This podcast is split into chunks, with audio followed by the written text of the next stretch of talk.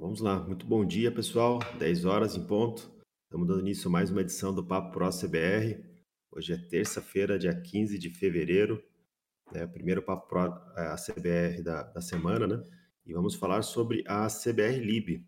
A CBR Lib é uma iniciativa até não tão nova do, do ACBR, acho que já vai fazer quase dois anos que a gente vem fazendo a CBR Lib, que visa levar o projeto ACBR para todas as linguagens, ou democratizar o projeto ACBR, né? Todos os fontes da CBR Lib, é, a CBR Lib são open source, ou seja, estão no repositório de fontes do projeto CBR, ou seja, qualquer pessoa é, com conhecimentos necessários, lógico, poderia baixar esses fontes e compilar e ter sua própria, o seu próprio binário da CBR Lib, né? O projeto CBR disponibiliza esse serviço, né? A gente é, disponibiliza a compilação semanal de todas as bibliotecas e do CBR Monitor isso acaba compondo aí um, um dos produtos do, do ACBR Pro, né? Ou seja, os usuários que são prós têm acesso a esses binários é, compilados semanalmente. Então já vem com todas as correções que a gente faz ou no core do CBR ou naquele componente, ou às vezes no próprio da, da código-fonte da CBR Lib, né? É, a gente procura manter essas mudanças num changelog de um arquivo texto, né? Ou no próprio repositório do SVN, no, no history do, do SVN em cada commit, mas é, a gente percebe que as pessoas que chegam no ACBR, elas é, tomam contato, né? Muitas vezes ouvem falar, poxa, tem um, tem um tal de ACBR aí que faz, faz isso daí, você não precisa pagar, né? E muitas vezes o cara está pagando caro para fazer aquela funcionalidade, né? Com algum produto comercial.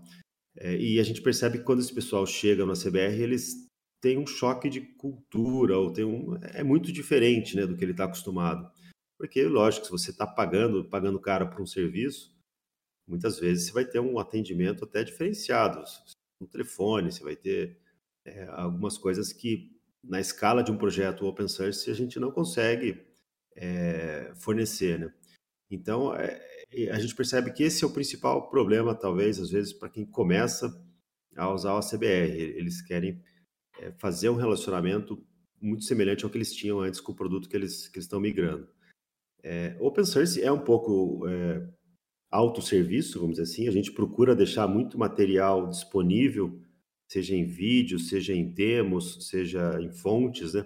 A gente até tem a frase que a gente cunhou, sempre brinca com ela, é, use a força, leia os fontes, né? A gente é open source, então, você lendo os fontes, você ganha muitas vezes o conhecimento ou responde aquela dúvida que você tinha, né? Tá ali, tá aberto, né? É, então, esse é, é o diferencial nosso, a gente ser open source dá aquela confiança de você saber exatamente o que o código-fonte está fazendo. Não tem backdoor ali dentro, não tem mineração de Bitcoin enfiada ali dentro, né? Você sabe exatamente o que o código-fonte está fazendo e é aquilo ali. É, mas a gente percebe que mesmo sendo open source, muitas pessoas muitas vezes não leem nem os demos, né? Então, é, até porque elas não estavam não acostumadas com isso. Né? Elas, talvez de onde elas viessem tinham um telefone, como eu falei, para tirar dúvida, ou tivesse um, um, help online mais completo, né? As nossas documentações também não são das melhores, né? A gente mesmo tem, tem consciência disso. Né? Desenvolvedor não gosta de escrever documentação, né? É sempre uma briga para ver quem vai escrever a documentação. Mas a gente tem demos muito bons. A gente tenta caprichar nos demos. É, dentro desses demos tem comentários que, que, dão dicas de como você pode fazer para transportar aquela lógica para sua aplicação. Então, eu acho que esse é o primeiro conselho que eu dou para quem está chegando no CBR. Use a força, leia os fontes. Abre o demo, leia o demo. É, não tenta já instanciar aquela DLL no seu código-fonte, sair usando, sem fazer esse estudo antes. Porque aí você vai começar a levar muito tombo, vai, vai começar tem muitas dificuldades, né? Ao passo que se você tivesse estudado o demo, é, põe os breakpoints ali, acompanha com o debug, você, você começa a ganhar a compreensão de como que a coisa funciona, você vê, vê é, a coisa funcionando. Então, acho que esse é o melhor, melhor conselho, né? Você começar observando os demos, né? A gente tem vários canais, é, vários vídeos no nosso canal do YouTube também que, que ajudam nessa jornada. Temos alguns cursos, né? Tem um curso completo da CBR Lib com Java. A gente já está pensando em fazer é, algo para C Sharp, já tá, já estamos planejando isso, tá? Então não é nem deve ficar pronto logo, que a gente viu que a CBR Lib cresceu muito mais para o lado do C Sharp né, do que para outras linguagens, né? é, muita gente, acho que de Delphi mesmo, indo para C Sharp, né? A, a, a, gente percebe esse movimento.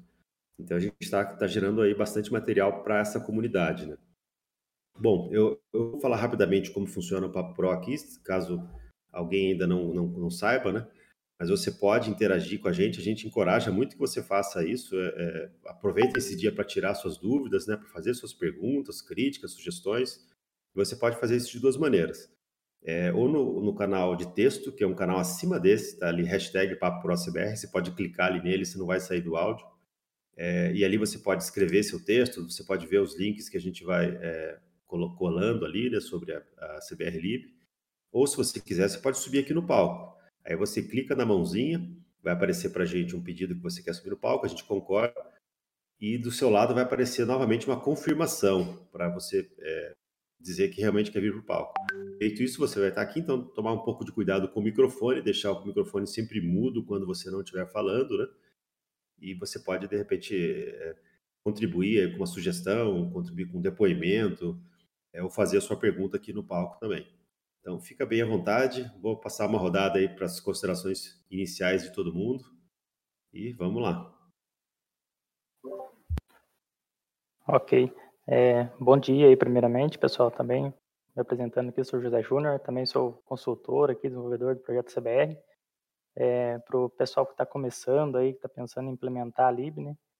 A gente quis provocar um pouquinho com o tema quebrando as barreiras para implementar a CBR Lib, né? Porque a CBR Lib, na verdade, é um, é um projeto que está pronto ali, é, tem os demos, como o Daniel falou, já implementados, né? É, mostrando como utilizar é, essas DLLs ali, as bibliotecas, mas a gente percebe um pouco que o pessoal ainda, muita gente não tem muito hábito de usar DLLs, né, na, em outras, em algumas linguagens, bibliotecas ali. É, o pessoal está mais acostumado a, a, baixar ali um, um exemplo no Git é, e ter tudo pronto já, um API já rodando, né. E, e, no caso do OCBR, como a gente trabalha com DLLs, a gente tem alguns, é, algumas parametrizações necessárias ali para começar o projeto, que é ali que o pessoal às vezes se perde um pouquinho e às vezes não consegue fazer rodar é, devido a algumas configurações ali que não são é, feitas de maneira adequada, às vezes no começo, né, no começo do projeto. Por isso que a gente entrou com esse tema, quebrando as barreiras. Depois a gente percebe que depois que o pessoal consegue fazer rodar ali o demo, é, o negócio flui né, mais facilmente. Ele consegue analisar mesmo as fontes ali, olhar a documentação, chamar os métodos de acordo com o que ele vai precisando para cada biblioteca que ele vai usar.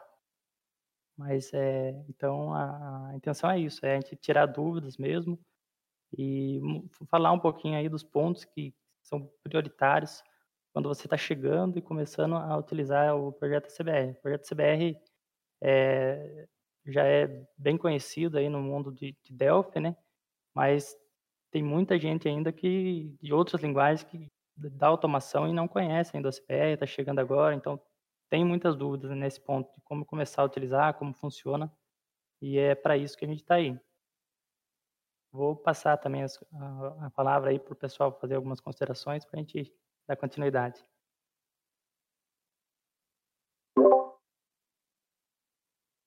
Vai lá, Elton, quer falar alguma coisinha? o, o, que eu ia comentar aqui também é. Você citou aí, Júnior, a, a, dificuldade de, de, de, onde instala a DLL, né, de onde coloca. Isso realmente é uma, uma dificuldade que, que a gente nota muito, né, o pessoal que chega. Nos demos, a gente tenta já até demonstrar isso, né? É, é, diferente também em produção e, e, e, desenvolvimento. Em produção, muitas vezes você vai colocar ela no, no, no lugar que a sua IDE precisa achar ela, e, e, distribuição você vai colocar de repente em outro lugar. É, cada linguagem tem suas características. Então, até muitas vezes o pessoal nos pergunta: ah, tal linguagem funciona com a CBR Lib? Aí a gente tem que a gente inverte a pergunta para você. A sua linguagem suporta uma DLL padrão? O ACBR Lib é uma DLL padrão, assim como uma DLL de SAT, assim como uma DLL de ECF, uma DLL de impressora, ela é uma DLL padrão, é, usando aí a tipagem C mesmo, apesar dela ser escrita em Pascal, os tipos são os tipos padrões de C. Então, é, é, são uma DLLs como é o OpenSSL. Então, se a sua linguagem consegue consumir DLLs, né, que, que também são muita, algumas vezes chamadas de APIs, né, uma DLL não deixa de ser uma API, aí sim você consegue usar. O que a gente fez no ACBR para algumas linguagens, como é o caso de Java, como é o caso de C Sharp, a gente fez uma classe de alto nível que encapsula o consumo da DLL. Então, por exemplo, o pessoal do C Sharp, eles não precisam mais ir lá fazer o bind da DLL. O bind, o que, que é? Seria a ligação. Quando você escreve um código-fonte que faz a carga daquela DLL é, e mapeia as funções que estão lá dentro dela para métodos da sua linguagem. Isso a gente chama de bind. Então, é para Java, para C Sharp, acho que para Harbor a gente tem, é, para Visual Basic, para várias linguagens, a gente fez um, uma classe, um, um, um, projeto que já faz isso, faz esse bind. Então, muitas vezes você vai é, interagir na sua, na sua linguagem usando objetos de alto nível. Então, se é C Sharp, muito provavelmente você vai ter uma classe ali em C Sharp que você chama os métodos dela, né? Você, você, isso facilita muito, você não precisa se preocupar em carregar a DLL. Porque para carregar a DLL tem várias coisas que você tem que saber, né? Qual é a convenção de chamada dela, qual é o tipo que ela usa, o integer, é long, é short. Então tem várias coisas que se você fizer errado, a coisa não funciona, da access violation. Então, para muitas das linguagens, para as mais famosas, a gente já fez esses binds, eles estão lá no SVN do CBR, né? É, não sei se o, o Júnior tem o, o, link aí. Então, a gente é, já, já facilitou isso, né? E os demos mostram isso. Esses demos estão usando essas classes de alto nível, né? Então, por isso que é, que é muito bom começar por eles. O Júnior, o, o, o Antônio ia falar alguma coisa?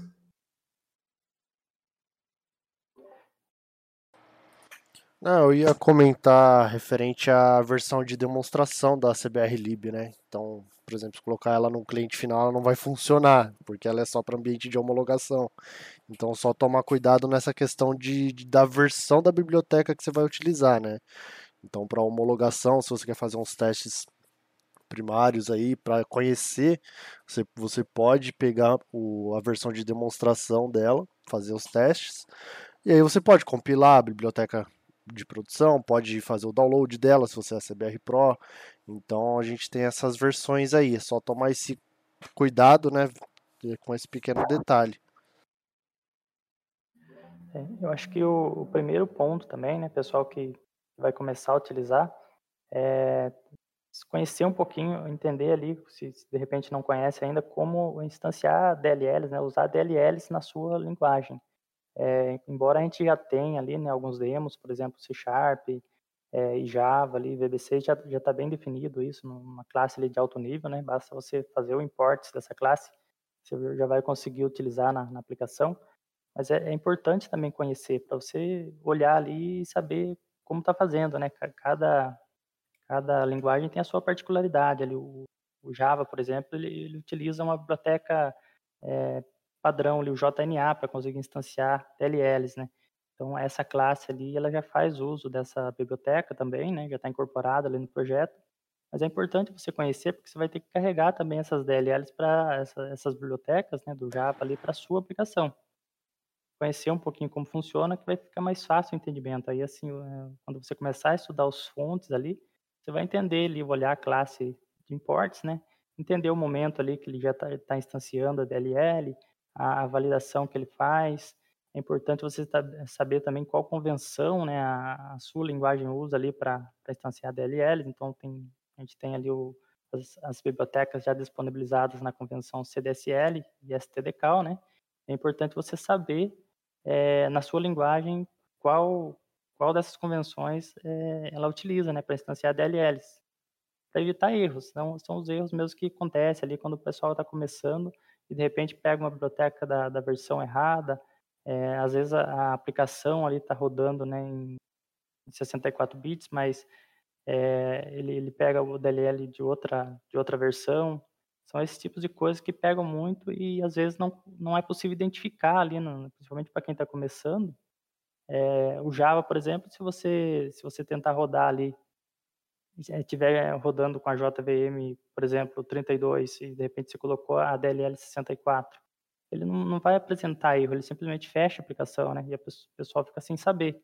Mas é uma particularidade da, da linguagem. Então, é, esse tipo de coisa às vezes acaba pegando um pouquinho ali quando você está começando a implementar e, e às vezes gera essa dificuldade, o pessoal acaba precisando de ajuda nisso daí. Então, é muito esses pontos mesmo, né? Essas particularidades ali, a gente tem uma, uma documentação, eu até postei o link no, ali no, no canal do Papo Pro, a gente tem um, alguns vídeos, né, uma introdução ali de como usar a biblioteca. Então, é, a sugestão que a gente sempre dá é conhecer um pouquinho ali da, da sua linguagem nessa parte de instanciar bibliotecas, e aí depois você parte para a documentação da DLL, né? Aquela DLL que você vai utilizar do projeto CBR, seja NFE, seja boleto, é, olhar um pouquinho a documentação para entender como ela funciona, quais os métodos que ela tem, e aí é, a gente tem também os passo a passo ali para seguir, né? Para começar, como baixar o projeto, como abrir, como saber qual DLL ali você vai utilizar, se vai utilizar multithread, se vai utilizar single thread, né? São, são versões também que a gente tem. Então são pequenas particularidades ali que é importante você estudar antes para entender, para saber o qual você vai usar. E isso evita muito assim, problemas assim, no, na implantação, né? No começo, quando você vai estar tá testando. E, é, e além. Júnior, desculpa, pode concluir. Eu tinha um comentário só. Não, pode, pode falar. Não, quer comentar que várias né, dessas questões iniciais, que quando está começando a usar o pessoal tem, aquele curso gratuito que a gente já colocou o link ali, né, no Tech Papo Pro, a gente fez, né, como um estilo de live, então tem várias perguntas e respostas que pode ser legal também que para o pessoal ver, né, em específico esse módulo, para esclarecer alguma dúvida que ainda exista também né, na hora de iniciar a implementação. Sim, sim, exatamente. É, aquele, aqueles vídeos ali ajudam muito, né? Tem o tópico também. Eu postei ali um tópico, é de introdução mesmo de como usar a lib. E ali ele vai dando os passo a passo também. Quem não gosta de repente de ver vídeo, mas tem os passo a passo escritos, além da, da documentação. Eu vou postar também o link da documentação. Mas é, é muito importante, né? Você fazer essa leitura, saber exatamente que você precisa, o que você está fazendo para começar.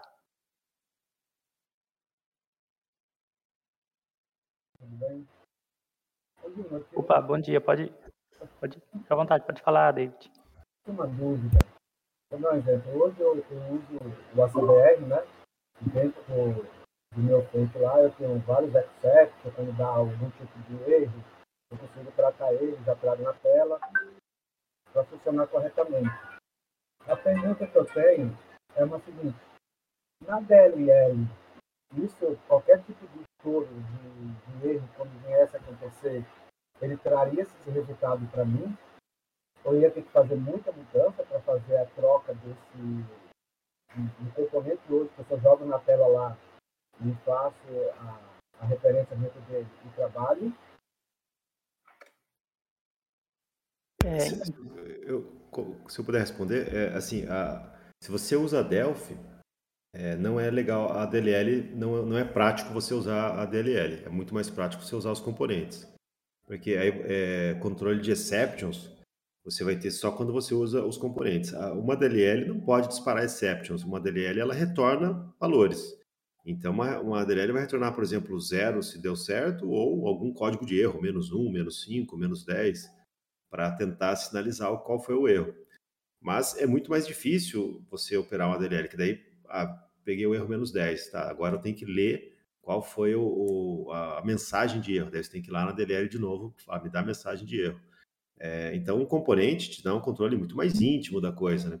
Um componente disparar um exception é, é bom para o seu código. Você pode tratar aquilo do seu lado, você pode é, pegar aquele exception, fazer alguma coisa e chamar de novo aquele método. Né? Isso você não consegue fazer na DLL. Na DLL você tem bem menos controle. É uma chamada e ela te dá um retorno. Mas para quem usa Delphi, não faz sentido usar a DLL. Só mais uma pergunta. Vamos dar um exemplo. Às vezes acontece atualização no, no a gente precisa atualizar tudo. Mas eu com a DLL, se acontecesse alguma atualização e eu só jogasse DLL, eu precisaria compilar o meu sistema mais, né? Se não fosse algum campo novo acrescentado. Aí daria certo para gente, né?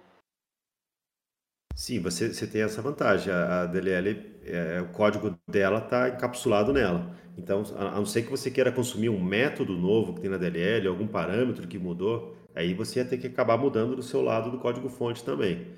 Mas se há algo interno da DLL que mudou, Então, você não precisaria é, distribuir todo o seu executável, você poderia só atualizar aquela DLL. Obrigado pela atenção. Então. Bom dia, pessoal. Deixa eu, deixa eu até aproveitar essa, essa pergunta do, do David aí para comentar um negócio, né, para ficar bem claro, né, a, a, a ideia da CBR Lib é levar o ACBR para outras linguagens que não tem como utilizar os componentes que a gente tem no ACBR. Então, nós criamos a CBR Lib para, como o Daniel falou, né, para de, democratizar, quer dizer, colocar mais pessoas é, tendo, tendo possibilidade de usar o ACBR é, os componentes que a gente tem. Então a gente não está de maneira alguma abandonando quem usa os componentes em Delphi, né, de forma alguma. Né, a base da CBR Lib continua sendo os componentes do, é, em Delphi, Lazarus para a CBR. Então quem usa esses componentes é, vai continuar usando os componentes normal. Né, não tem motivo nenhum para poder para mudar de, de linguagem ou mudar para a CBR Lib. É, mas quem não tem condições de usar os componentes, porque programa em outra linguagem, né, igual alguns usuários já colocaram aqui no Papo Pro, né, C Sharp, WinDev, é, Java, né, até a, a, Python, né, então esses vão poder usar agora os componentes do ACBR por meio da CBR Lib. E, e com as classes é, de alto nível, isso vai ficar ainda mais fácil, né? ponto talvez interessante de comentar também é que alguns é, usuários de algumas linguagens que nós não criamos é, classes de alto nível, eles mesmos estão fazendo né, esse tipo de trabalho, como está tá acontecendo com o Python. Né? A gente tem alguns usuários que, que usam Python né, e resolveram eles mesmos pôr a mão na massa e ajudar aí na criação de classes para utilizar os componentes da CBR Lib. Acho importante lembrado, a gente deixar, deixar claro assim, porque é, para ninguém, ninguém achar que está ficando órfão, né? Na verdade, nós estamos atingindo uma, um, um, número maior de, de programadores, de software house, e com isso, quem usa em Delphi ganha, porque os componentes vão ser mais testados por meio da CBR Lib em outras linguagens, e quem usa outras linguagens também ganha, porque agora vai poder ter o acesso à CBR. É, a gente sempre ouviu, né, o Daniel, o Juliano aqui, de pessoas de outras linguagens, né, é, que, que falavam assim, ah, eu queria usar o ACBR, mas eu não posso, não consigo, não uso Delphi, não uso Lazarus. É, eu lembro até que o, eu acho que foi o Túlio Bittencourt mesmo, que ele falou que ele programava em, em, em C++ no começo da carreira dele, e aí ele ficava olhando pro, pro, para os componentes da CBR e querendo usar, mas não tinha como usar, porque ele usava C++ na empresa dele. Né? Então, é, é, essa a ideia, a gente colocar o ACBR para mais pessoas poderem usar em, em linguagem que antes não era possível. É, Isso mesmo. Né? Até o, o, pessoal do Indev mesmo, né, contribuiu muito e se ajudou a comunidade deles se ajudaram para implementar. Eles usavam no começo muito o CBR Monitor, né? Já era uma ferramenta aqui do, do projeto CBR também, mas que tinha que carregar junto o executável ali, né? Ainda é muito usado ainda, mas o pessoal que quis migrar, né, justamente por essas facilidades da, da DLL, é, logo no começo já, já se ajudaram muito aí e implementaram a, a DLL no, no Indev, né?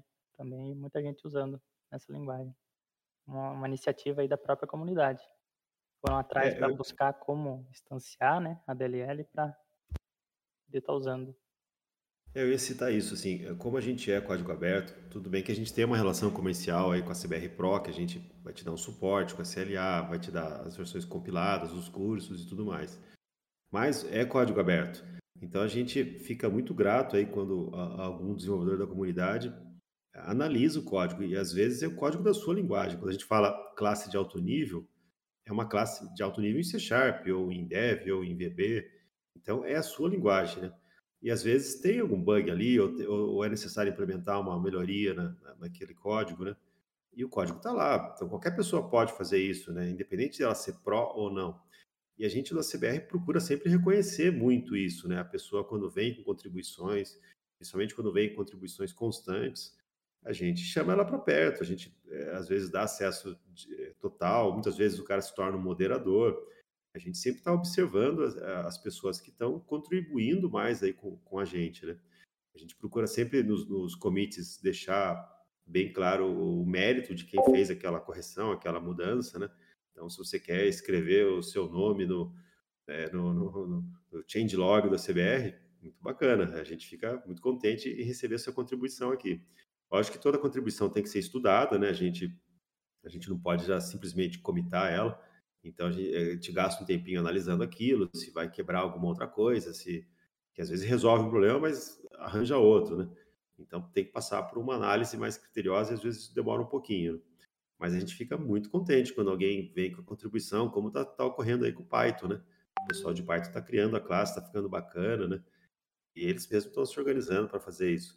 É, o, o, que eu vejo também, às vezes, que dificulta um pouco a entrada da CBR Lib é que as linguagens mais modernas, elas, elas, elas usam algumas plataformas de distribuição de pacotes, como é, foi citado aqui no, no papo, no, hashtag Paprol, no GET e no C Sharp. Então, muitas vezes, o desenvolvedor de C Sharp, ele está acostumado a baixar tudo pelo NuGet. Aí, quando você fala, ó, você tem que baixar um zip, você descompacta, põe nessa pasta, o cara não está muito acostumado a fazer aquilo. Então, acho por isso que a gente pede para você é, estudar um pouco, assim, ah, vou pôr a CBR. Separa um, dois dias para estudar sobre DLLs na sua linguagem, para você entender como que a sua linguagem carrega uma biblioteca compartilhada, o que, que ela faz, onde que o Windows procura essas bibliotecas primeiro, é na pasta do Windows System 32, 64, na minha pasta de aplicação, como que ele vai, por que, que tem hora que funciona, tem hora que não funciona. Meu Windows é 64, a DLL tem que ser 64 ou não a gente percebe que o pessoal chega com essas dúvidas. E são dúvidas de quem não sabe como funciona uma biblioteca compartilhada. Se você pesquisar no Google, é, é, é programação, é linguagem. Acho que é interessante você ter esse domínio. Apesar de você consumir uma, uma, uma classe que vai fazer algo para você, você tem que entender como que uma DLL funciona. Esse conhecimento não vai te fazer mal, pelo contrário, vai te dar uma bagagem para você consumir outras DLLs, às vezes, que não tenham uma classe de alto nível, né, para você fazer isso. É, no ACBR, a gente distribui a DLL em vários sabores. Né? Ela é compilada em 32, 64 bits, e cada uma dessas é, edições ainda é compilada em STDCal e CDSL, que são convenções de chamadas, e ainda você vai encontrar ela em Linux, 32, 64. É, em Linux é só CDSL. Então, o cara às vezes se perde, ele, ele pega um zip lá que tem nove versões da mesma DLL, 10 versões, ele fala, putz, e agora? Qual que eu vou usar na minha aplicação? Se você entender como que a sua, a sua linguagem consome DLLs, essa resposta vem de forma natural, né? Além de todas as variações que eu falei, ainda tem a multithread e single thread.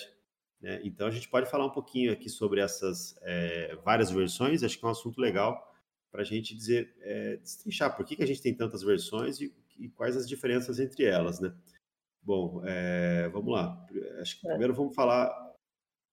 Pode, pode seguir, Júlio. Uma outra característica também, né, que tem a distribuição para Linux e Windows também, né? Então, também tem essa possibilidade. Se usar em Linux, então você tem que saber se, se ali para Linux é, é, também saber usar como, como usar bibliotecas no Linux, né? No, nesse caso, em particular. Sim, é, é em Linux ainda tem a, a a, a, gente percebe que às vezes o cara fala assim, vou fazer uma API em Linux. O cara não entende nada de Linux, não entende nada de DLL, mas ele quer fazer aquilo. Lógico que vai ser, vai dar merda, né? Porque o cara não tem conhecimento prévio antes, né? Aí Linux tem permissões, uma, uma DLL, uma biblioteca compartilhada em Linux não roda em qualquer pasta, tem que ser uma pasta que, que o sistema. Mas você só vai saber isso se você estudar um pouco de Linux, né? Então eu, eu percebo às vezes o imediatismo nos desenvolvedores. Eu não sei se a tarefa chega com muita pressão ou um prazo muito curto, mas eu percebo que o cara ele quer ele quer chutar a bola no gol e não quer não quer preparar a jogada, sabe? Então tem que estudar, tem que ter uma base, porque senão você vai levar muito tapa, você vai acabar demorando mais. Você vai acabar, se você não, não estudar os fontes, se você não estudar o ambiente que você está, é, entender como que a sua linguagem usa bibliotecas compartilhadas, no fim, você vai gastar mais tempo para desenvolver a, a, nota fiscal eletrônica ou o boleto porque você vai apanhar pra caramba, você vai ficar e tentar, vai quebrar a cabeça, não é assim, não é que copia aqui, copia ali, e vai no CBR.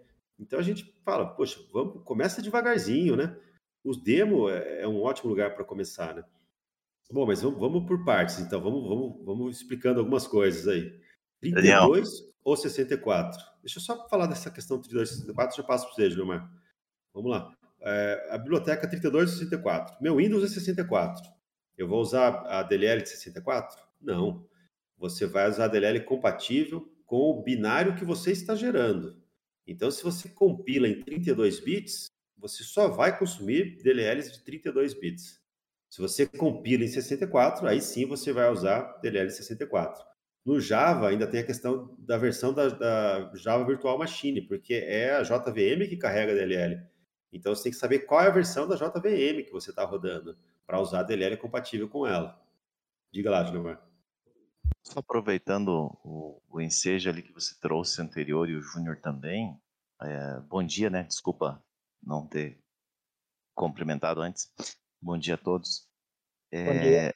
O, a situação assim, ó, algumas coisas que a gente percebe e o pessoal tem que tomar um pouquinho de ciência quando até a gente chega a perguntar para eles é, no fórum é que a gente não tem um conhecimento do que eles estão do outro lado também, tá?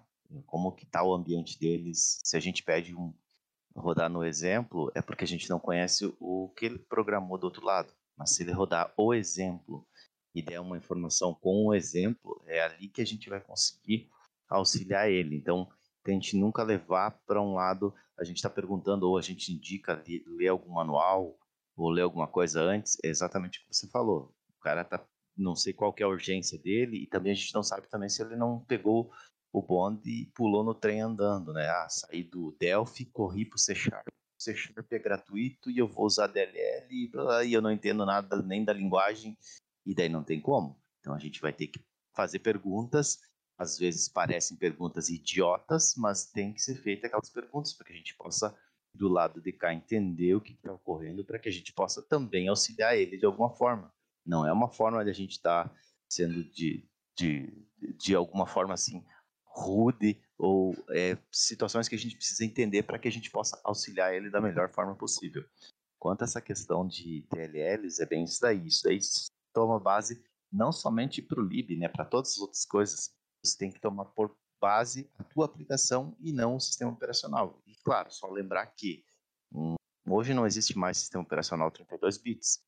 Mas se você fizer uma, algo em 64, ele não vai rodar nos, nos 32. Agora, que tu quiser 32, vai rodar nos 64. Então, basta tu é, ter essa consciência. Minha aplicação, sigo o que está na minha aplicação. Não sigo o sistema operacional. Indiferente se o sistema for x80, x64, x128, é o que a minha aplicação faz. É, eu acho que o, essa parte que o, que o Juliomar citou, né, sobre os demos, realmente é algo muito importante, tanto para quem está implementando, fazendo a homologação, e até para a gente também como referência, né, porque quando a pessoa reporta algum problema, por isso que a gente sempre é, cita como, como reproduzir isso através do demo, né, que é, é a ferramenta também que a gente tem para conseguir ajudar, ajudar o pessoal. Porque aí, se você usou o demo, o demo já está pronto, já é bem testado pela, pela comunidade, aqui pela gente. Se você consegue reproduzir a mesma situação ali utilizando a aplicação demo, mesmo que seja fazendo uma, uma pequena modificação, alguma coisa do tipo, fica mais fácil a gente identificar né, alguma possível, algum possível problema realmente que possa estar acontecendo. Ou então, se, se no demo está funcionando, aí a gente já vai saber que é algo ali na, na sua aplicação. A gente vai eliminando etapas ali, vamos dizer assim, né? Para conseguir chegar no problema. Aí fica bem mais fácil é, de conseguir ajudar também e até mesmo o entendimento para quem está implementando. Não vale a pena você querer já fazer logo é, na sua aplicação. É, vale a pena estudar o demo um pouco, é, fazer os testes, né, utilizando todos os recursos ali daquela biblioteca que você está implementando, conhecer também sobre o negócio um pouco, né? A gente sabe que tem coisa que é muito complexa, por exemplo, a NFE, muita coisa mas pelo menos é, o básico eles têm que saber né, o, que, o que cada método faz, ou quando que você vai utilizar em cada situação. Tem coisas que tem muita particularidade ali que precisa ser tem uma interação por parte da sua aplicação. Então, o demo é uma ferramenta muito importante realmente nesse período aí de homologação, de fazer os testes. É, eu, eu coloquei, não sei se, se o pessoal quer, quer falar, eu coloquei ali no, no Papo Pro CBR é, os passo a passo ali, basicamente, para quem está começando e quem quer baixar a lib, né? É, o fato que a gente estava começando, é, comentando ali, de como saber qual, qual utilizar.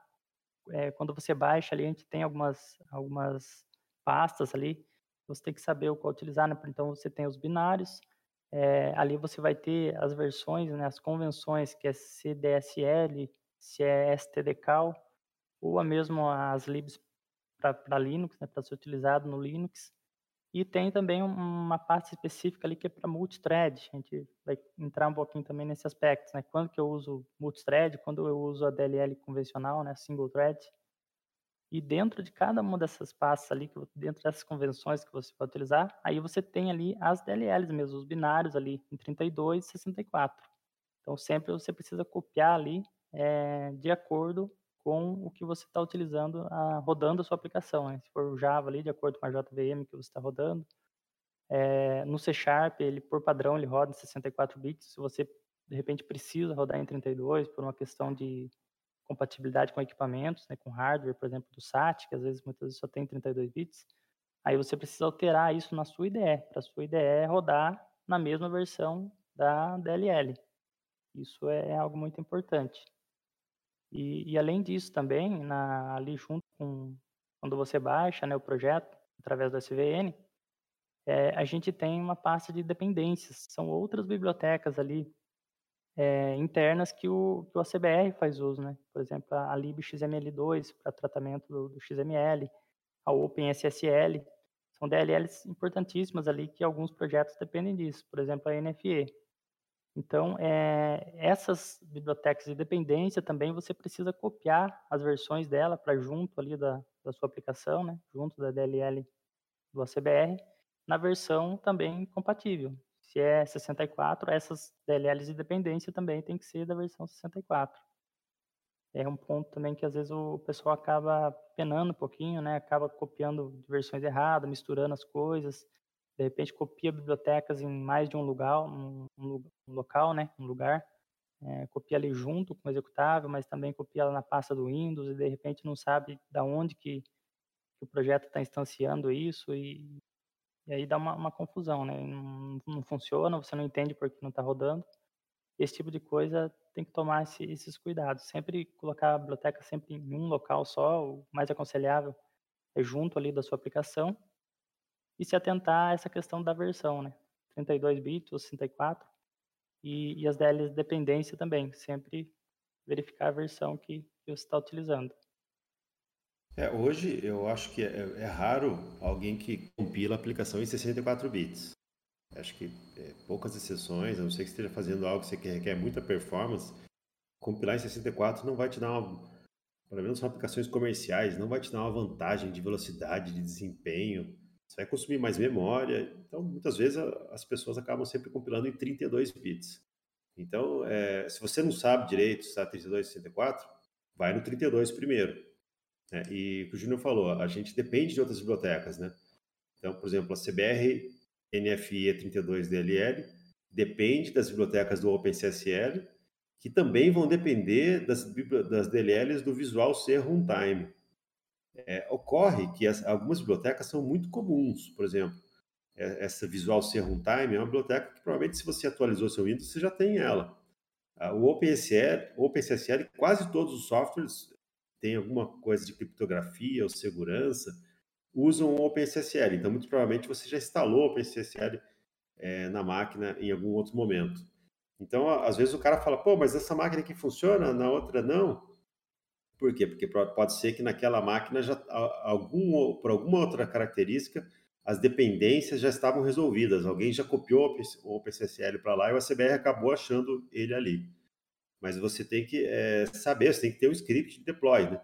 Tipo, olha, para mim rodar a CBR Lib, eu preciso dessa, dessa DLL aqui, mas essas outras das dependências aqui. E a gente tenta explicar isso tudo nos vídeos, nos cursos ali, né? Quais são as, as dependências, né?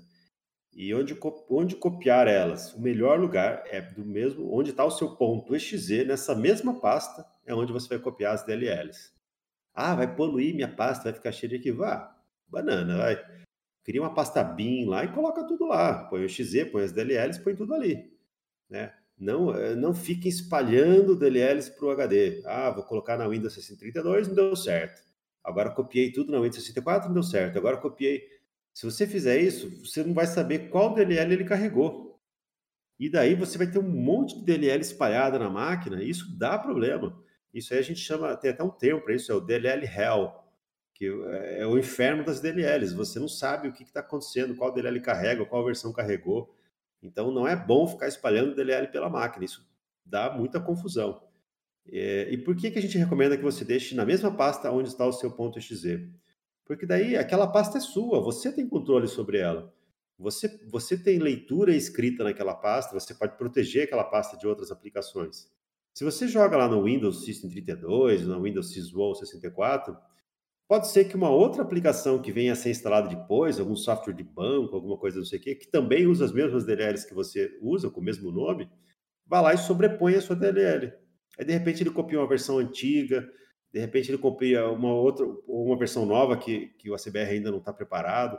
Então, é, é, é, é, uma área do sistema operacional, né? Todo mundo pode acessar ali. Então, é, é bom que você mantenha tudo dentro da pasta do seu ponto .exe, onde está ali, vai ser onde você vai colocar as DLLs. Em Java, acho que muda um pouco, né, Júnior? É, em Java também é aconselhável colocar na pasta do projeto, mas na IDE você precisa setar, né? É, a pasta ali onde você está utilizando as libs. Mas ainda deploy, que, que ele não vai ter a ideia, daí ele coloca aí, onde? Aí ele, ele pode colocar na, junto, com, junto com o jar mesmo. Aí ele vai rodar, sem problema. Ok, legal. É, então não, não, é difícil, né? Tem que seguir essas regrinhas, né? É, a gente até tenta explicar isso na documentação, né? Mas a gente percebe que o pessoal pula essas etapas, né? A gente percebe que o cara ele já quer rodar, ele já vai, não, já copiei, já fiz, não tá funcionando, não tá funcionando. Poxa, vai com calma, vamos. Vai uma, roda o demo, rodou o demo, comemora, é a sua primeira vitória. Rodei o demo, consegui, ó, emitir uma nota com o demo. Nossa, uma vitória já. Agora eu vou para o meu código. Agora eu vou pegar, vou abrir o código-fonte desse demo, vou ver o que está ali e vou tentar transportar um pouco dessa lógica para o meu código. Faz assim que vai ser a forma mais rápida de você conseguir. Diga lá, Antônio. Só um, um detalhe. Caso aconteça essa, esse problema da DLL Hell, que fala, né, de espalhar as DLLs, eu utilizo bastante esse comandinho que eu mandei no Papo Pro aí. Eu utilizo bastante pela questão do TEF, que acontece a mesma situação, tipo, de espalhar várias DLLs pela máquina e você não, não sabe qual está sendo carregada. Então esse comando que eu enviei, se você rodar ele no, no prompt de comando, ele faz uma lista, ele traz uma lista do, dos paths onde estão as DLLs. E aí você pode ir lá na pasta e fazer a remoção das DLLs. Então, caso aconteça, uma das soluções é essa que eu mandei aí no, no, no texto, no Papo Pro, Pro ACBR. são comandos de prompt de DOS, né? Então, você abrindo uma janela do DOS, cd barra, vai voltar você lá para o raiz do, da, da máquina, e dir, nome da DLL, espaço barra S. O barra S, é, o dir é para procurar, no, ver o que tem no diretório. Daí você especificou o nome da DLL. E o barra S no final é para dizer, olha, em todos os subdiretórios. Esse comando vai demorar um bocado, porque ele vai varrer seu, seu HD inteiro. Mas ele vai achar em todo o seu HD onde você tem aquela, aquela DLL. É, é, o Windows, por padrão, o Windows, quando ele vai carregar uma DLL, e aí é importante você saber isso. Quem carrega a DLL é, não é o seu, não é a sua linguagem, é o Windows. É, a sua linguagem, quando ela precisa carregar uma DLL, ela pede isso para o sistema operacional. Ela fala, olha, sistema operacional, preciso carregar uma DLL com esse nome aqui. E daí o sistema operacional ele tem a lógica dele para carregar DLLs. No Linux é de um jeito, no Windows é outro. No Windows, ele vai procurar primeiro na pasta da aplicação, onde está rodando aquele XZ. Ele, ele varre todos os arquivos daquela pasta. Algum de vocês aí é esse arquivo aqui? Se ele achou ali, ele já carrega aquela. É por isso que é bom você copiar a DLL do mesmo lugar da XZ. Fica rápido, porque o Windows vai achar rapidamente a DLL e não vai ter dúvida, ele vai carregar a que está ali. Aí depois ele vai nos diretórios é, do sistema, que é o Windows 32 e o syswow 64. E aí tem uma confusão danada, por quê? O Windows, historicamente, a pasta System 32 do Windows, ela é, era, vem desde a época que o Windows era só 32 bits. Quando eles, o Windows virou 64 bits, essa pasta System32, agora dentro dela só tem arquivo 64 bits. E na pasta syswow64 estão os arquivos de 32 bits. Eu não sei quem foi o gênio da Microsoft que, que convencionou fazer os arquivos com esses nomes aí, mas é assim mesmo. Parece que está errado, parece que eu falei coisa errada, mas não é assim mesmo. Então, se o seu Windows é 64 bits, e hoje acho que todos são, na System 32 estão os arquivos de 64 bits, e na syswow 64 estão os arquivos de 32 bits. E é, aproveitando é a tua carona aí, Daniel, o pessoal aqui tem bastante problema, tá? E agora falando, uh, tudo bem, o Antônio até puxou de, de, de, de TEF, mas eu falando de versões de Delphi. Quem tem as versões de Delphi que dá erro de Midas, etc., é porque instalou o Delphi 7 depois das outras versões e ele coloca o Midas lá no System 32 e ele registra com o reg SVR. Então tu tem que desregistrar e excluir de lá, daí tu evita os erros. Lembra que o pessoal de vez em quando vem com erro de Midas, etc. Ah, coloquei, eu declarei a Midas lá dentro da minha uses, mas não funciona. Ah, dá um access violation por causa do Midas que eu vou colocar algo do fast report dá erro. Então tem que tomar cuidado com isso aí também. É, em IDEs, até, o, por exemplo, se você for ver o instalador da CBR, ele copia as, as, as, as DLLs do OpenSSL para a pasta do Windows, né? Coisa que é o contrário do que eu acabei de falar aqui no começo. É que no nosso caso, como a gente não sabe qual Delphi que o cara está rodando, são várias versões, então a gente joga lá na pasta do Windows, que daí o Delphi vai achar lá. Né? É como o Windows trabalha, ele, ele procura na sua pasta, não achou? Ele vai na System 32, depois ele vai na Syswow 64, depois ele vai em todas as pastas do PET. Tem uma variável de ambiente chamada PET. E nessa variável de ambiente estão os diretórios onde podem ter executáveis que são executados em qualquer pasta do, do, do seu disco. Né? Então, se você for no prompt de comando lá e digitar, por exemplo, git, provavelmente vai aparecer, o git vai rodar. Por quê? Porque o git, quando se instala, ele coloca o pet dele, é, o diretório dele nesse, nesse, nessa variável pet. Então, o Windows acaba achando eles que, onde, onde quer que ele esteja, né? É, e as DLLs também são procuradas nesse, nesses diretórios de patch. Então, às vezes, você pode, ele pode acabar carregando uma DLL de um outro programa, mas que tem o mesmo nome. Então, por isso que deixando na mesma pasta do seu exe é batata. Ele vai achar a sua em primeiro lugar e vai carregar aquela lá, aquela que você quer. Você acaba com a questão do DLL hell. O, Outro o... ponto também que acho que é sempre bom para quem está começando é que às vezes é, pessoal baixa ali no começo para começar a fazer os testes a versão demo da, da DLL, né? E, e futuramente, quando você vai entrar em produção, você precisa substituir realmente essa DLL pela versão de produção. Às vezes causa alguma é, inconsistência também ali, o projeto está pegando ainda a versão antiga, né? A versão do, do demo, que tem as, as limitações. É uma coisa que também precisa atentar um pouquinho, né? Então, quando você por virar para produção, por é, utilizar a CBR Pro, né, completa ali, é, você precisa substituir a DLL demo para rodar de forma sem limitações, né? Vamos dizer assim. Bem lembrado, até a gente quebrou a cabeça do dia no, aqui no Discord com uma aplicação que, que ele mandava em, em, emitir uma nota, mas só emitia em homologação e a gente não estava descobrindo o que, que era. E no fim ele estava usando a DLL demo, né? É, ali e, é o que ela faz. Contando um pouquinho aí sobre a DLL por que, que ela existe, né? É, no começo que a gente começou a, a CBR Libia, não tinha a versão demo. Você, é, é, ela estava lá os fontes. Para você baixar a versão a DLL binária, você tinha que ser prova, você tinha que comprar uma CBR Pro nem que fosse temporário. Então isso dificultava muito o acesso de teste das pessoas. O cara falava, poxa, vou comprar, mas eu não sei se funciona, né? É, daí, daí ficava aquela, né? e a gente percebeu que isso não estava legal.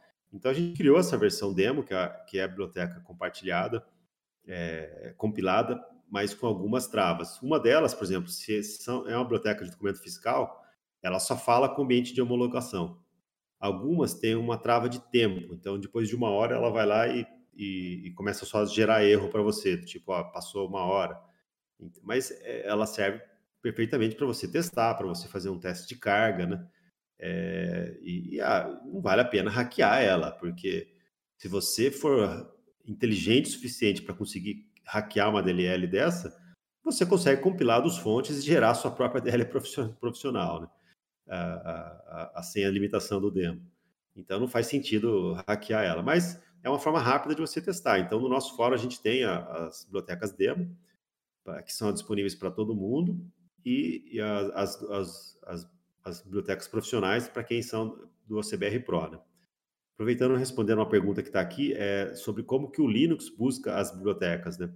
O Linux ele só busca nas pastas do libpath, então, é uma variável de ambiente também, que, que, que é definida no sistema operacional. É, e essa variável tem uma lista de pastas. Ele só carrega as DLLs que estão nessas pastas. Você pode fazer um script que modifica essa variável para, de repente, uma pasta sua, adicionando uma pasta sua, e daí sim carregar o seu binário. É, isso é usado, às vezes, em, em em ambientes onde você não consegue modificar a variável global. Daí você pode mudar ela no seu contexto ali para ela carregar uma biblioteca é, sua, né? Mas o Linux ele é muito mais fechado nisso, né? Ele tem pasta só para DLL32, só para DLL64. Então ele tem essa é, é mais seguro nessa questão de onde ele vai carregar as bibliotecas. Ia pedir para você falar um pouquinho, Júnior, da, da versão single thread e multi-thread Sim, sim. É, isso a gente acabou não comentando ainda. É, acho que é, é uma das primeiras definições também ali, quando você vai implementar o projeto, né? É, é definir o qual que você vai usar, se é single thread, multi-thread.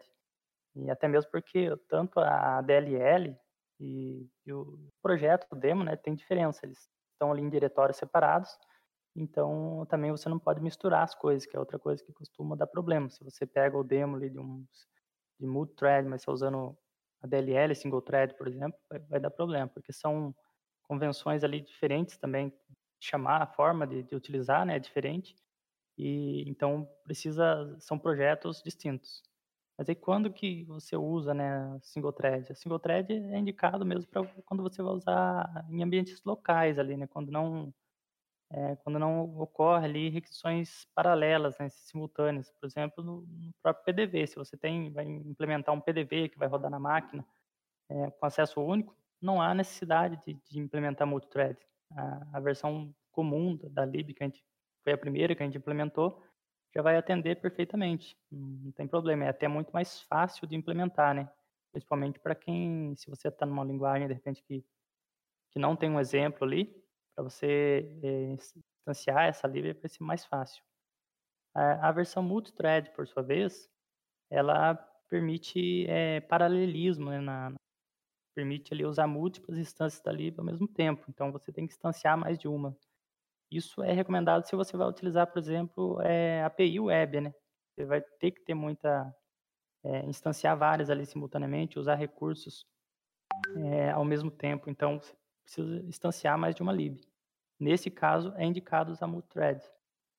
E algumas situações específicas ali que de repente você precisa usar é, componentes, por exemplo, como o post-printer, utilizar duas impressoras ali também não, não é muito recomendado. É single thread porque você vai estar tá fazendo é, troca ali de, de, equipamento, utilizando portas é, em paralelo. Então, aí é mais, é mais recomendado você ter duas instâncias, né? Nesse caso específico. Mas, assim, é, para ambos, a gente tem exemplos né, nos, nos demos que a gente tem, pra, tanto para Java, C Sharp, VB6. É, a diferença do multithread ali é que você, no momento de instanciar e no momento de chamar cada método né, da, da biblioteca, você tem que definir um, um ponteiro, é, uma definição de ponteiro ali onde você está instanciando a lib, onde você vai chamar cada método específico. Isso é o que diferencia. Mas olhando ali o projeto exemplo, né, o demo, é facilmente identificado essa diferença quando você está utilizando multithread ou single thread. É uma da, das particularidades aí entre uma e outra. Assim, bem, de forma bem resumida, vai fazer aplicação desktop, um PDV, um RP, aplicação desktop, a single thread é bem mais fácil de trabalhar. vai fazer uma API, vai fazer algo que exige paralelismo, vai ter, vai ter concorrência, aí sim, uh, e a API é, é o melhor exemplo para isso, aí sim você vai precisar da multithread. Basicamente, a multithread ela vai adicionar um parâmetro a mais em todos os comandos e que o primeiro parâmetro desse, é, da chamada desses métodos é o próprio ponteiro da, da, da DLL, da, do componente que ela carregou. Né? Então, com isso, cada vez que você inicializa, ela te retorna um ponteiro que está o objeto que você que é daquela lib ali. Então, você, se você chamar ela várias vezes, ela vai te entregar ponteiros diferentes, que significa que ela criou instâncias diferentes daquele é, objeto na memória. Então, você consegue é, trabalhar com eles de forma simultânea, né? Por exemplo, no ambiente de single thread, se você, se você, se você usar a DLL single thread, você começou uma nota fiscal, foi lá, preencheu, mandou os itens, daí vai, entra uma outra thread, começa também a usar esse, essa mesma os mesmos comandos de nota fiscal. Na memória do, do, da DLL, você está alterando no mesmo lugar. Você está é, jogando, mexendo nas mesmas propriedades do mesmo objeto. Por isso que dá a confusão. Já na multithread, como cada uma, você tem que sempre passar o ponteiro, olha, eu quero falar com esse objeto aqui, quero falar com esse objeto aqui. Daí cada uma fica na sua. Então, se você não precisa de paralelismo, usar single thread é mais simples, até por isso que a gente criou ela, né? para ficar uma, uma, uma, adesão mais simples da, da biblioteca. Importante é... prestar atenção nos demos, né? Tem demo de single thread, daí você só vai usar as bibliotecas de single thread. Ah, eu quero testar a versão multithread. Você vai ter que abrir outro demo, o demo de multithread, e usar as DLLs de multithread. Uma coisa também que vale ressaltar aqui, falando já de exemplos também, é, lembre-se que os exemplos são exemplos e a questão que tem, existe hoje um exemplo de uma API, como utilizar a DLL numa API. Não quer dizer que aquela API vai funcionar para o teu sistema. Houve até uma grande discussão, acho que foi no fórum, no, no próprio Discord aqui no, na biblioteca. Lembre-se, ela não é uma API pronta. Você tem que fazer toda a implementação da tua regra de negócio, toda a implementação de persistência de dados, ela só faz o exemplo de como você utilizar a DLL. Então, como o Daniel falou antes, não dá, o cara não vai pegar aquilo ali, vai rodar e já vai sair, não vai. É um exemplo de como você fazer a utilização da DLL. Tem que tomar isso por consciência para o pessoal não errar. Sair já fazendo exatamente o que? Pegando aquilo lá, compilando e achando que vai usar em produção. Não vai funcionar. Tá? Você vai ter diversas dores de cabeça e não, vai, não é o caminho esse. É, essa, essa questão da single thread, multi-thread também, ela, assim, só para esclarecer, né, pessoal que às vezes está começando, começa a ficar, ficar muito complexo o negócio, mas assim, ela já está bem definida nas nossas classes de alto nível. A gente tem as classes já no, no, no projeto exemplo, né, que ela já faz a instância ali da, das DLLs e ela já faz uso, né, o consumo ali dos métodos. Então, na sua aplicação, basicamente, você vai só chamar essa classe, né, instanciar, fazer o import dela, é, e instanciar, fazer a chamada dos métodos. Ela já vai estar funcionando. É muito prático, né, justamente por estar implementado já essas classes a gente chama alto nível. E, e nela ali já já já está implementado né, essas, esse modelo de, de quando usa é, ponteiros ali com, com multithread, já está resolvido. Mas é importante você conhecer e, saber como utilizar também, né? E se atentar muito à questão de da qual você vai utilizar e copiar as DLLs corretas ali para aquela aquela versão que você está utilizando. Isso que, que é importante para não dar erro, né? É, acho que a grande, os grandes casos de problema aqui que a gente vê no Discord ou fórum é o uso da DLL errada, né? Copiou a STDCal, era para ser a CDSL, é, tá usando a 32 e era 64, ou, ou tá usando a multithread era single thread. Então, é, tem que resolver bem isso antes, né? Você tem que entender isso. Ah, minha aplicação é desktop, vou ficar de single thread, ok. Eu compilo em 32, então só vou usar 32, ok. Minha linguagem não suporta CDSL, então vou usar a stdcal. Ok, pronto. Você já sabe qual DLL você vai sempre pegar da mesma pasta que aquela DLL. Né? E pode até confundir um pouco, porque elas, elas têm o um nome igual, por exemplo, a CBR NFE 32DLL. A, a, em STDK ela vai ter esse mesmo nome, CDSL ela vai ter esse mesmo nome também. né, ela só vai mudar de 32 para 64 aí quando, quando mudar a arquitetura, né? Mas é, multithread e single thread também, é, acho que não tem diferença nos nomes, né, Júnior? Mesmo no multithread é o mesmo nome, né? Então você tem que saber bem certinho da pasta que você está co copiando ela. É, exatamente, esse é o, é o detalhe. E, é... e, daí aquela coisa, tá tendo erro estranho, copia de novo. Vai lá, abre o zip e lembra, ah, eu preciso da 32, CDCL, muito single thread, tá aqui, essa aqui. Copia ela no mesmo lugar do seu XZ. Ah, não tá dando certo. Vamos dar uma olhada no meu HD se tem outras versões dessa DLL aqui espalhadas. Pode ser que ou eu ou antes ou algum outro desenvolvedor tenha copiado. Roda aquele comando do dir que o Antônio deu, né? dir espaço, nome da DLL, espaço barra S. Roda isso lá no raiz do prompt do DOS, você vai ver todo o disco aonde que está essa, essa biblioteca.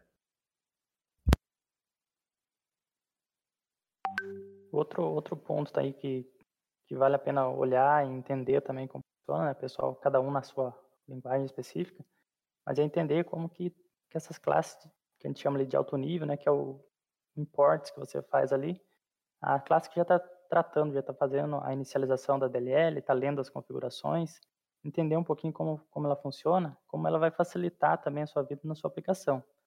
Essa é uma classe ali que, que você pode até usar mesmo na, na, no seu aplicativo, na, na, sua aplicação, né? Porque ela já vai estar tá fazendo a inicialização da lib, vai estar tá fazendo a leitura da configuração, você vai ter acesso a todos os métodos ali daquela biblioteca, e é algo que vai facilitar bastante na, na sua implementação. Então, para as versões, para as linguagens que a gente já tem isso implementado, né, é, ajuda bastante. Eu vou até colocar aqui no, no, no Papo Pro CBR, no canal de, de texto, uma, uma imagem ali, né, de, dessa definição, de como seria ali uma chamada de DLL se você estivesse fazendo é, do zero aí na sua aplicação, né, como você teria que implementar essa classe para inicializar a DLL, e utilizando a classe de alto nível ali, em uma linha você, você instancia o objeto, né, por exemplo, ali do post-printer. Então, facilita sobremaneira também você implementar.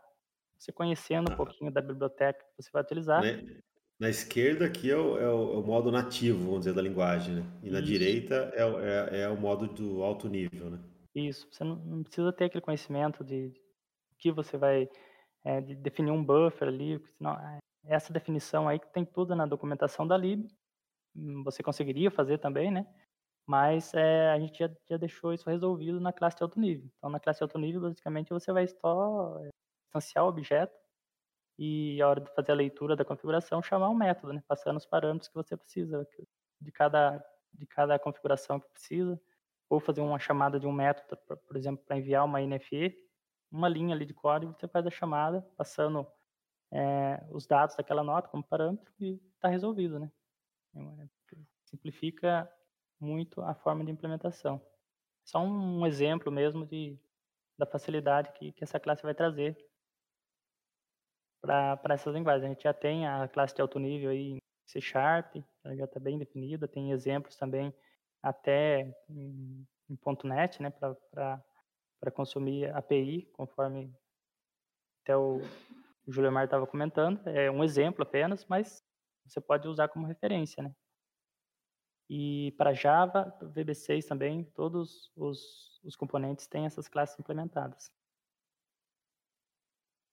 Tem, tem algumas perguntas aqui no fórum que eu estou repassando. Uma delas é, foi se, por exemplo, para usar a CBR em boleto, é, a gente para mandar os títulos a gente usa sempre um INI, né? Na verdade a CBR usa INI desde sempre, desde a época do, do monitor, né?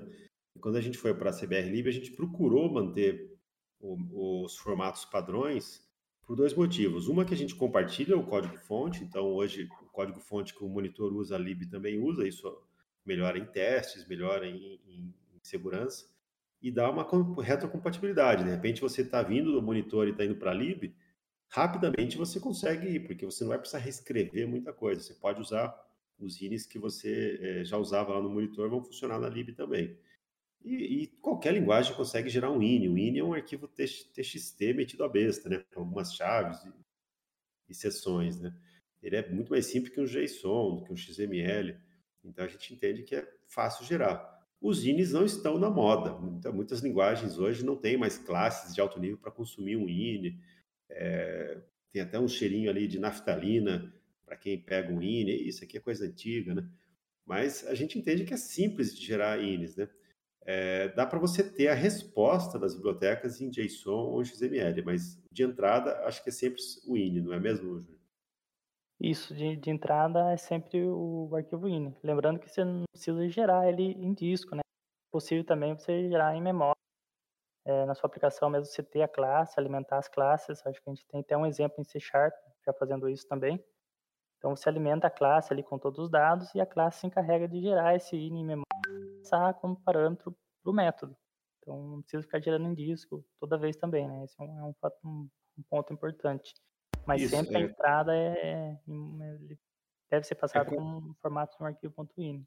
Quase todos os métodos que recebem um arquivo ini como entrada, no lugar do arquivo ini, você pode passar o conteúdo do ini, a string enorme lá do ini. Né? Então, o, o, a própria CBRlib, quando lê esse parâmetro, a primeira coisa que ela faz é tentar identificar se o parâmetro que está ali é um arquivo. Se for um arquivo, ela vê se ele existe em disco e tenta carregar ele. Se, ele se ela já detecta que ela não é um arquivo, ela, ela entende que aquilo ali é o conteúdo do INI, que ela vai ter que processar. Então, é, basicamente é isso. Onde cabe um, um, um arquivo, o nome de arquivo INI, você pode passar a string do INI ali, né? Então, isso ajuda em performance, que você não precisa ficar escrevendo o INI em disco e mandando para a biblioteca. Eu acho que até o, o pessoal está perguntando, né, onde tem esse exemplo. No no exemplo em C Sharp, na, no exemplo do PDV em C Sharp, tem um, algo, algo já similar a isso, utilizando ali classes já para passar as informações né, da, da nota, e essa a classe gera o conteúdo em memória. Acho que você consegue já, já ver isso no exemplo de C Sharp. A gente está tentando melhorar também né, para as outras linguagens, é, mas é, de imediato, assim, passando conteúdo também, você, se você conseguir gerar esse conteúdo na sua aplicação, né, na sua linguagem, no formato de um Botuine, você vai passar o conteúdo ali, ele vai, ele vai funcionar da mesma forma. Não precisaria ler isso de um path em disco, né? Bacana. Tem mais uma pergunta aqui falando é, específica aí sobre o CBRTQ, como define a largura da etiqueta, né? É, é, é, acho que é um pouco fora do contexto de hoje, mas rapidamente, é, o, o ACBRTQ ele não tem as dimensões da etiqueta, ele não tem, ele não sabe da altura nem da largura da etiqueta.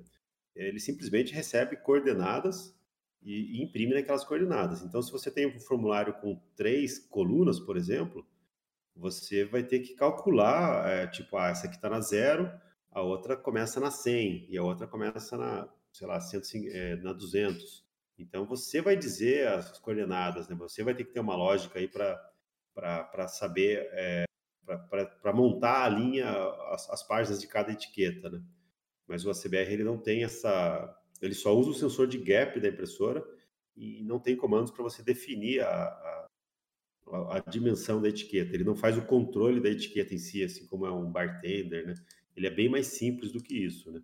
Mas não que você não consiga usar ele para fazer é, etiquetas de várias colunas. Eu até vou colocar um vídeo aqui no, no hashtag PaproCBR que fala sobre esse componente, o CBR ETQ.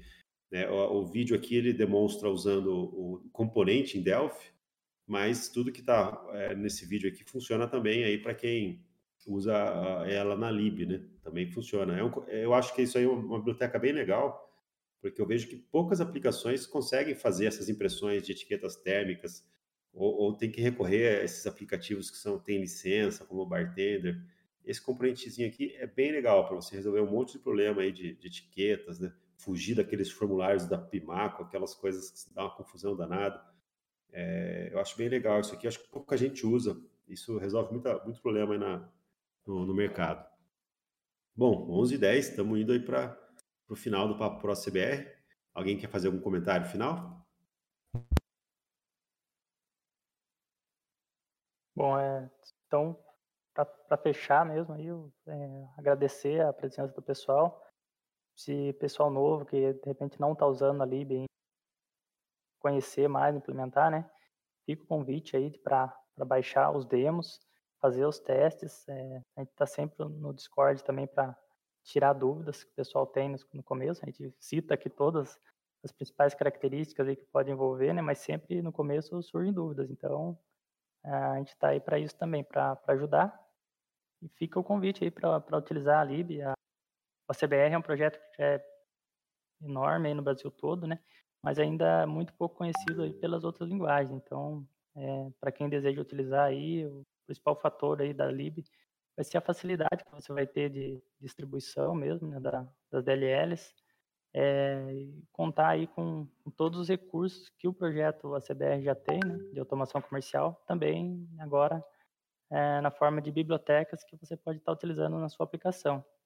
Além de eu contar aí com a expertise da, do, de um projeto de, de, código aberto, né, também é um grande diferencial que, que a gente vê, porque hoje, por exemplo, se, se a gente implementa alguma coisa nova, se tem uma contribuição, é, da própria comunidade, isso já entra para o projeto CBR, já, automaticamente já está na lib também, né? A gente pode citar, por exemplo, um exemplo aí do, do ACBR Boleto. Você, a gente implementou a parte de web service e já começou a receber contribuição aí de, de outros bancos. Isso também automaticamente já se expandiu para a lib. É algo que é bem legal, né? A gente vê a ajuda, com a ajuda de todo mundo também é, e, e todo mundo podendo usufruir dessas dessas facilidades aí, desses recursos. Então fica o convite aí para o pessoal conhecer e, e, começar a utilizar mais a Lib também na, em outras linguagens aí, que vai facilitar muito o trabalho dos devs. Juliana, queria falar alguma coisa? Não, é só comentar com o pessoal, né? Lembrando aí quem ainda não, não viu nossas postagens, nossos vídeos, que está confirmado o dia da CBR para esse ano, né? A gente ainda tem alguém que ainda não viu, então, salvar a data aí no calendário, né? Dia 17 de setembro. Coloca o link do, do tópico que foi ah, criado. Já, já, já coloquei. Tá, ah, legal. Bacana. É, o, como recado final, eu, eu queria dizer o seguinte: a CBR Lib pode confiar. Né? Às vezes você vem de fora, você, você acha, ah, é open source, isso aí não é sério.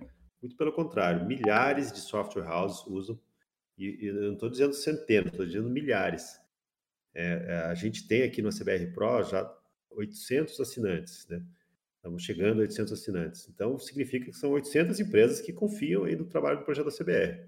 Então, a gente tem um jeitão estranho de fazer negócio, open source, mas esses caras são loucos, estão dando de graça.